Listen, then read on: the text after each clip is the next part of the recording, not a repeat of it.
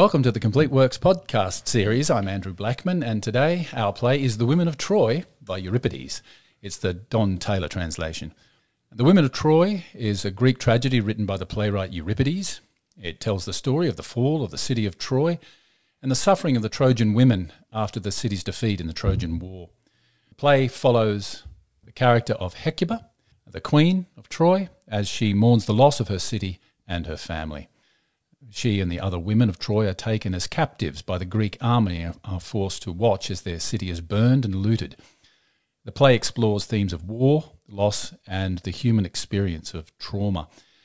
I'm lucky enough to be with the director and the cast of the 2023 Complete Works touring production. Oh, it'd be great if you could introduce yourselves and the characters you play. Hello, I'm Jess Stanley, and I play Athene, Cassandra, Andromache, Helen, and the chorus. Whoa. It's a lot. Hi, I'm Leah Philly and I play Hecuba. Hello, everyone. I'm Carolyn Bock, and I have the delightful um, job of directing these beautiful actors through this work.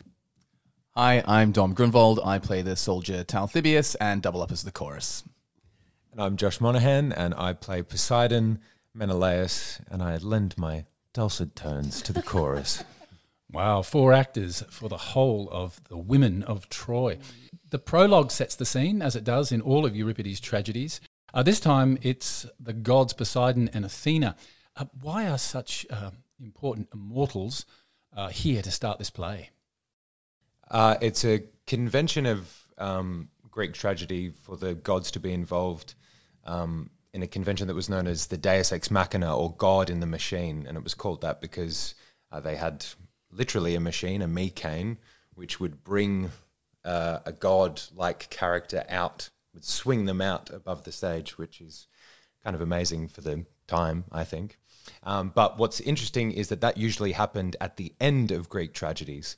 Um, and in this play, you get that happening at the beginning, quite deliberately, I think, on Euripides' behalf, because uh, for this play, the beginning is the end.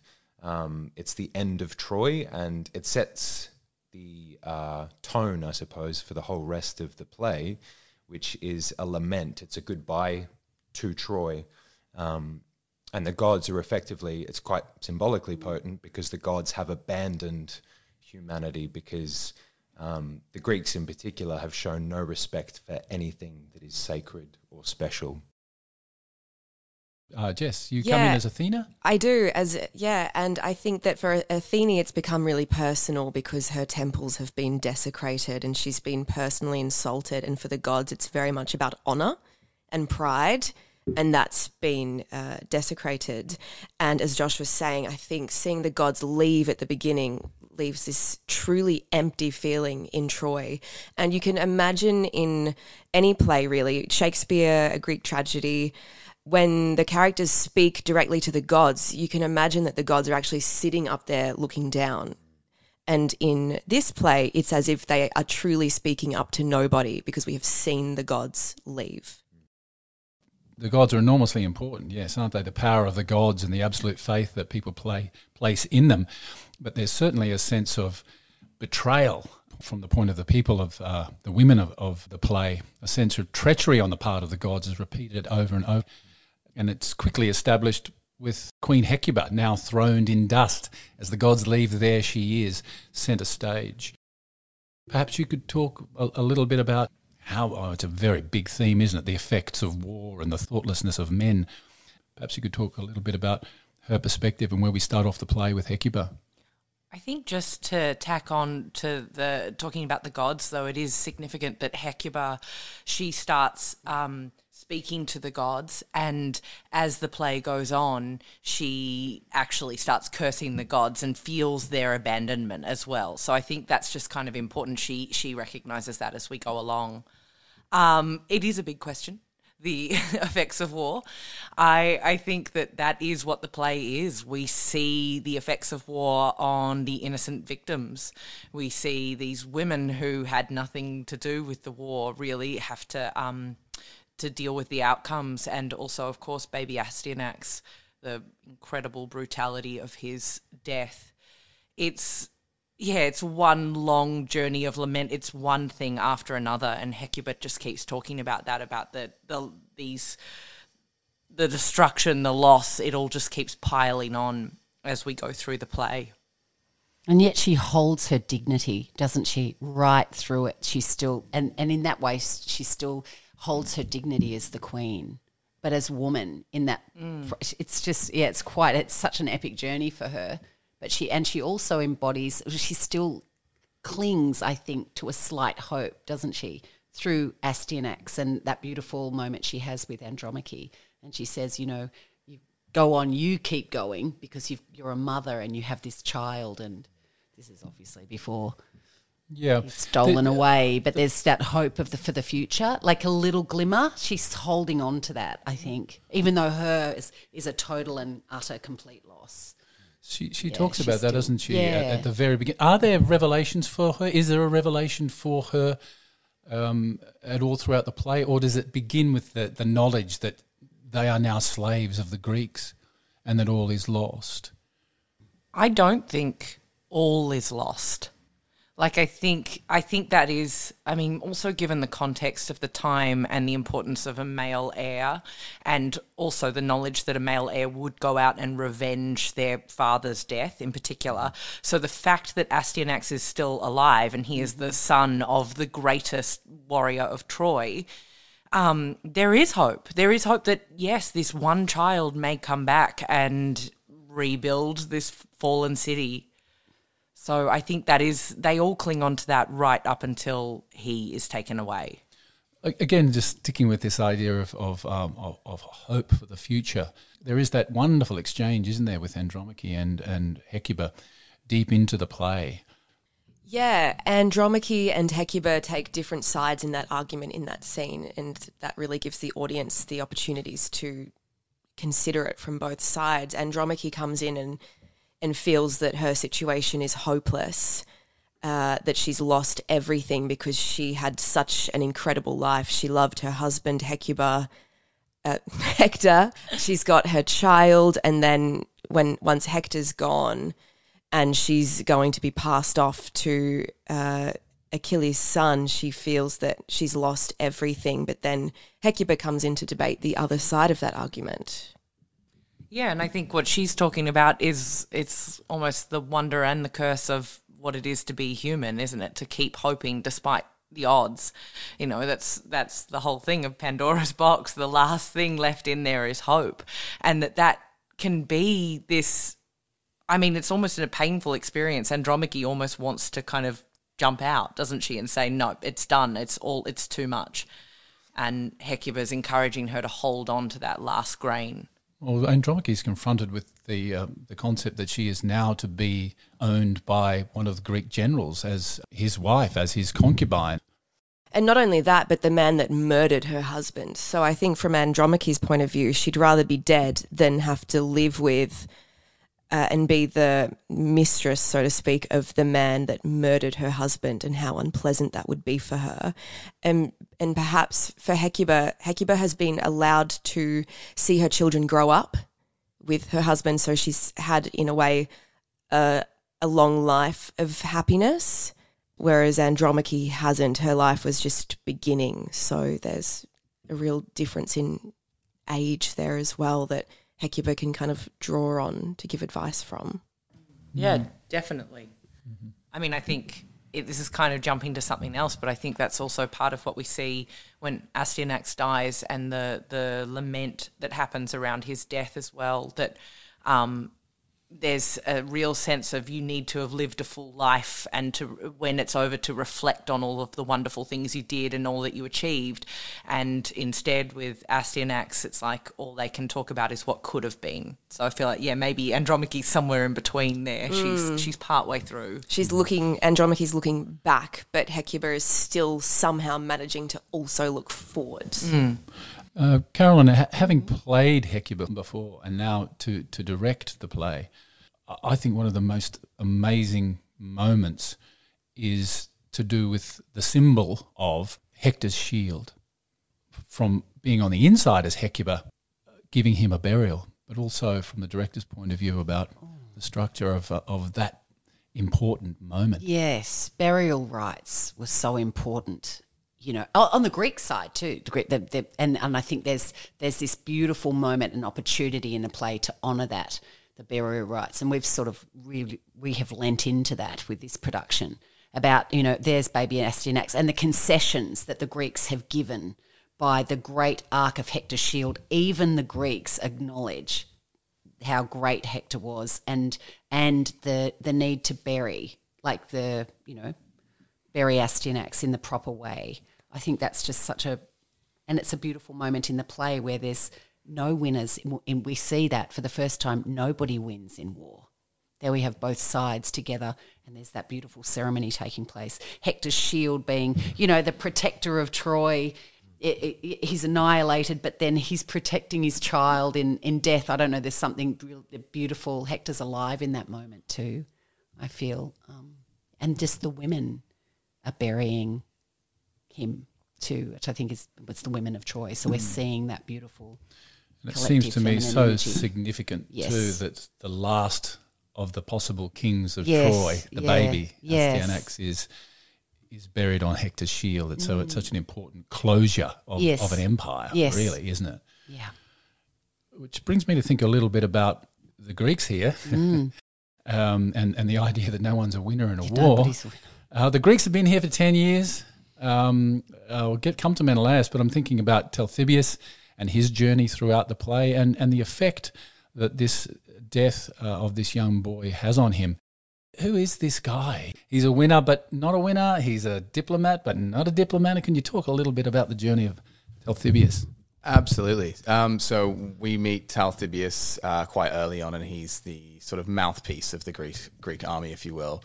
Um, and he, the way we've sort of looked at him is to be some, yeah, as you mentioned, sort of somewhere between this diplomat and perhaps a more sympathetic uh, ear to the to his to the, the victims of um, of the war. Leah, you spoke before about there being the massive um, impact that we witnessed straight away of the innocent victims of war.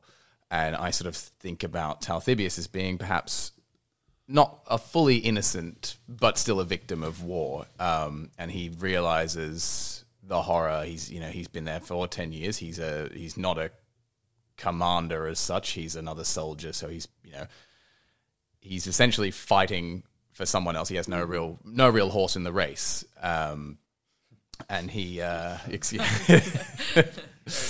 um, and he is essentially just doing his job and sort of seeing the pitfalls of that on a on a massive scale. The impact that you know his uh, doing of his duty uh, destroys another another country, and I think he goes on a bit of a journey where he starts to try and it's far too little and far too late, but he tries to soften the blow and tries to offer perhaps some level of sympathy and uh, some level of understanding to the to the loss that the women have experienced. Because I think he's definitely feeling a lot of loss of uh, of his own. And we talk about this idea of perhaps he uses manipulative language to sort of trick them and deceive them. And I think that's definitely one way to read it, but it could also be that he's really trying his hardest to make it as easy as he possibly can on both himself and on them, because everyone at the point we meet them at has suffered far too much. And just think how many soldiers around the world today, I was about to say that. yeah, yes, have been conscripted or forced into war against their will. You know, countries such as Korea, uh, many young men are forced to do to serve two years in the military with no choice. And just think of all the wars going on right now. Talthybius would be just one of millions of young men forced to do terrible things that they would never have chosen to do. And in our production, we see a nice contrast between Talthybius and the the force, the nameless soldier that hovers in the background. And there's a real contrast between seeing a soldier that perhaps takes a bit of pleasure in the savagery of what he's gotten to do versus Talthybius. Hmm. It's certainly been like as direct, directing at the revelation of that. There's a relationship between the two. The yeah, the soldier, the unknown soldier, is like standing there, and Talthybius. I think we've really discovered some wonderful tension there. That yes, he's got to do a job, regardless of what he personally thinks of it. It's carrying out the orders and how they're military. And I'm sort of just because it's just sort of in your, in our faces at the moment is the Russians and the Ukraine. You think the Russians have already lost hundred thousand men, and you just think they're just cannon fodder. It's like can't like just how many of those boys don't want to go, but because they're at that time in their lives where they are in military service, they have to go. You know, and so that that's an interesting thing about yeah. So we're con- whole seeing that in a contemporary Yeah. manner. We're actually seeing the horrors of war being played out on a daily basis. really relevant. Like it's extraordinary, isn't it, that it stands the test of time. It was written back there, and here we are. Mm-hmm. Oh my god, have we learnt nothing? You know, it just it seems not that every Yeah. generation has to go through this journey. It would seem. yeah, It, it makes me think about what Cassandra has to say early on, um, and a- as a character who is um, cursed with um, f- uh, prophecy, um, but cursed with the fact that nobody will ever believe her. oh Um, and it's a quite uh, amazingly written and wonderfully performed uh, section in the play. I often wonder about how the joy that she finds, Cassandra finds, in uh, knowing the future, the ultimate future, and what will happen to the Greeks. Yeah, so Cassandra knows her fate is inescapable. There's nothing she can do about it. And so, in that, there's an acceptance and a joy of knowing that uh, what will happen to her by being taken by Agamemnon will lead to his destruction at the hands of his wife and family back home in a very cruel way. Uh, it also means her death, but there's she's has in a way accepted that, even though it can still hit her in the moment for how painful that is. But there's a joy in knowing that she's going to pay a, uh, play a part in the downfall of these Greek men, such as Agamemnon. She can see Odysseus's fate is truly terrible as well. Uh, and also that soon she'll be reunited with her father, whom she loves dearly. And so there's a, a joy and an abandonment in, in knowing that for Cassandra.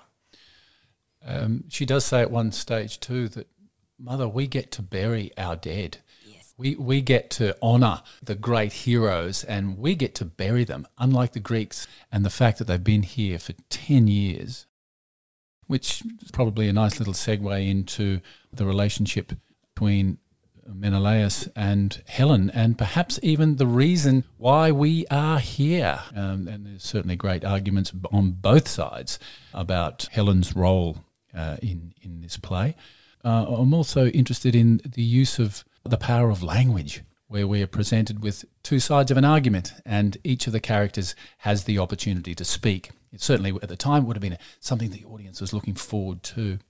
Perhaps you could just talk a little bit about that relationship and the journey of Menelaus. He's only in for a short scene, isn't he? But uh, he brings so much of the Greeks with him. Yeah, and I, I think um, you know certainly what you spoke to, what everyone has spoken to about the you know ten years of war. Um, he comes on as the apparent victor in that scene, having won the war. Um, but I think it's um, you know it's a Pyrrhic victory where the losses have far outgained anything. Um, the, the losses have far outweighed anything they've gained. And so, and he mentions a lot, he keeps coming back to the Greek soldiers and their blood and guts have been tested and spent in so many battles to get Helen back, or at least ostensibly to get Helen back. And I think he feels that pressure. You definitely get the sense, or I got the sense reading it, that there's this very public, as you said, an, an, an agon where they're de- going to debate Helen's guilt. And I think Menelaus definitely feels a pressure from the whole Greek army because, as I just said, the you know the the pretext of the war has been that they've gone to get Helen back. It's all Helen's fault in their eyes, and so if he doesn't punish her, um, then what have they done it for? Okay. Jess, you wanted to comment there? I definitely want to comment there. I think that, in my opinion, it's almost irrelevant whether you believe Helen or not, whether you believe that she ran away with Paris off her own free will or was stolen away, because women in those times, and you know, still today very much, have so little free will and so little choice, and especially in the time that this play is set. Helen would not have had a choice whether she loved Paris or not. And then, of course, there's the added element of the gods and that Aphrodite made made that match. So in that you could look at it from that argument that it's fate. It was fated. There's nothing within Helen or Paris's control against that. But I also just think that Helen had no choice, has been valued her entire life for her beauty and remembering that she is Zeus's daughter. So that's an, an otherworldly beauty as well. So I, I think a bad production of this play, you could see Helen being played uh, as a really manipulative character. And sure, she knows how to use her feminine qualities to further her arguments, but we also see that she's intelligent, she's persuasive, uh, she is loving. And, and the Trojans all loved her. Everyone loved her. She's she's not a wicked person. She was put in an, an unwinnable situation and then was forced to marry another person after Paris died. So she's using she's fighting for her life. She's using everything she can to stay alive. So I, I think she's very blameless, and hopefully, audiences might feel some pity for her and not condemn her. And I've always thought the disturbing irony of this scene is that whilst they're debating the notion of Helen's guilt, the death of Astyanax is, Astyanax is taking place. Like a baby's being thrown off a wall by the Greeks whilst they're debating Helen's guilt. And it's like, so whilst uh, Hecuba and Menelaus are condemning Helen, the real arbiters of the atrocities are committing further atrocities as they're debating whether or not Helen's guilty. It's like I, I always find that an interesting kind of uh, context. Yeah, well, well structured by uh, Euripides. Um, what does Hecuba um, uh, think, uh, given the circumstances and the outcome of this war?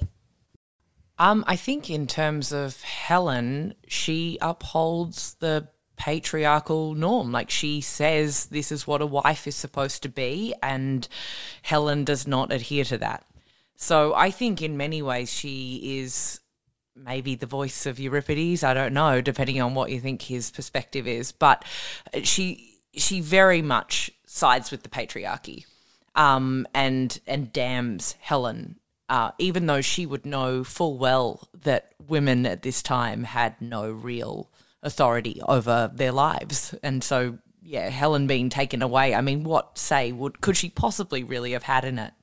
And also, as we know, like the patriarchy continues to thrive by forcing women to be pitted against one another. And we really see that take place in this play, which is really uh, difficult, I imagine, to play Hecuba as a as a modern as any woman, really. But in this day and age, to hear a woman condemning another woman for that behaviour feels really shocking. So I think you do an amazing job of playing it.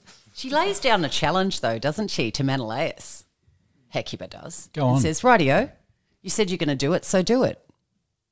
And it doesn't happen. Like it's so, I just find that just such an interesting thing. But also what you said, Josh, too, about the underpinning of Astyanax is over there being thrown off the wall at the same time. Perhaps that does, there's a lovely subtext thing in Hecuba where hope has gone. So and now it's just like, well, just smash it all down. I don't know. Like it's just such an interesting. There would have thing. to be a certain amount of revenge Yes, involved, little- surely. For yeah, the, for like the- revenge, but it shows her that queen- Men yeah. and all you know, taking away the passionate modern context that we that, Yeah. that we are coming from. Um, I think it's would- interesting. It would be interesting from uh, Hecuba's point of view to to get some sort of revenge Vin- on us. vindication too there? for her for Is her there? sons, I don't her know. I'm husband. just I don't posing- know. posing- yeah, posing the it's- question. Yeah, it's interesting, isn't it? It's a really interesting stance. I, I do also think that there is just to give her kind of her dues in terms of the stance she does take. I think that like you- see these these characters of Andromache and Hecuba who are perfect women. Mm, that um, archetype. Yes, they're they're that archetype, and yet their lives have been completely destroyed. Like everything has fallen apart, and so there is a, also maybe a little bit of like we did everything right, and yet. Look at this situation, and then Helen, who, you know, we, we feel didn't do the right thing, she's going to get away with it. She's going to live happily, you know, a long, happy life, which we know kind of from the broader context of Greek mythology. So I think maybe, yeah, there's a little bit of um, the unjustness Yeah. out there. Oh yeah, absolutely. Um, there's a couple of takeaways there. Anyone else would like, as, as we finish up now, to think about any other takeaways that we as a modern audience might gain from uh, uh, Euripides' 3,000 year old classic, The Women of Troy? I just think the line that Cassandra says that any sensible person must hate war, he does his best to avoid it, is kind of shockingly relevant still. And we've already touched on that, but I just think it really it hits that all these years later we're still, you know, and, and Euripides was saying that to an audience that was very much um, in the midst of war and um, it's just yeah i think it's just amazing how relevant it still is Well, on that note, thank you so much to the cast and the director of Complete Works 2023 production of The Women of Troy. And thank you for listening. Um, good luck with your studies, and we'll see you for the next play shortly.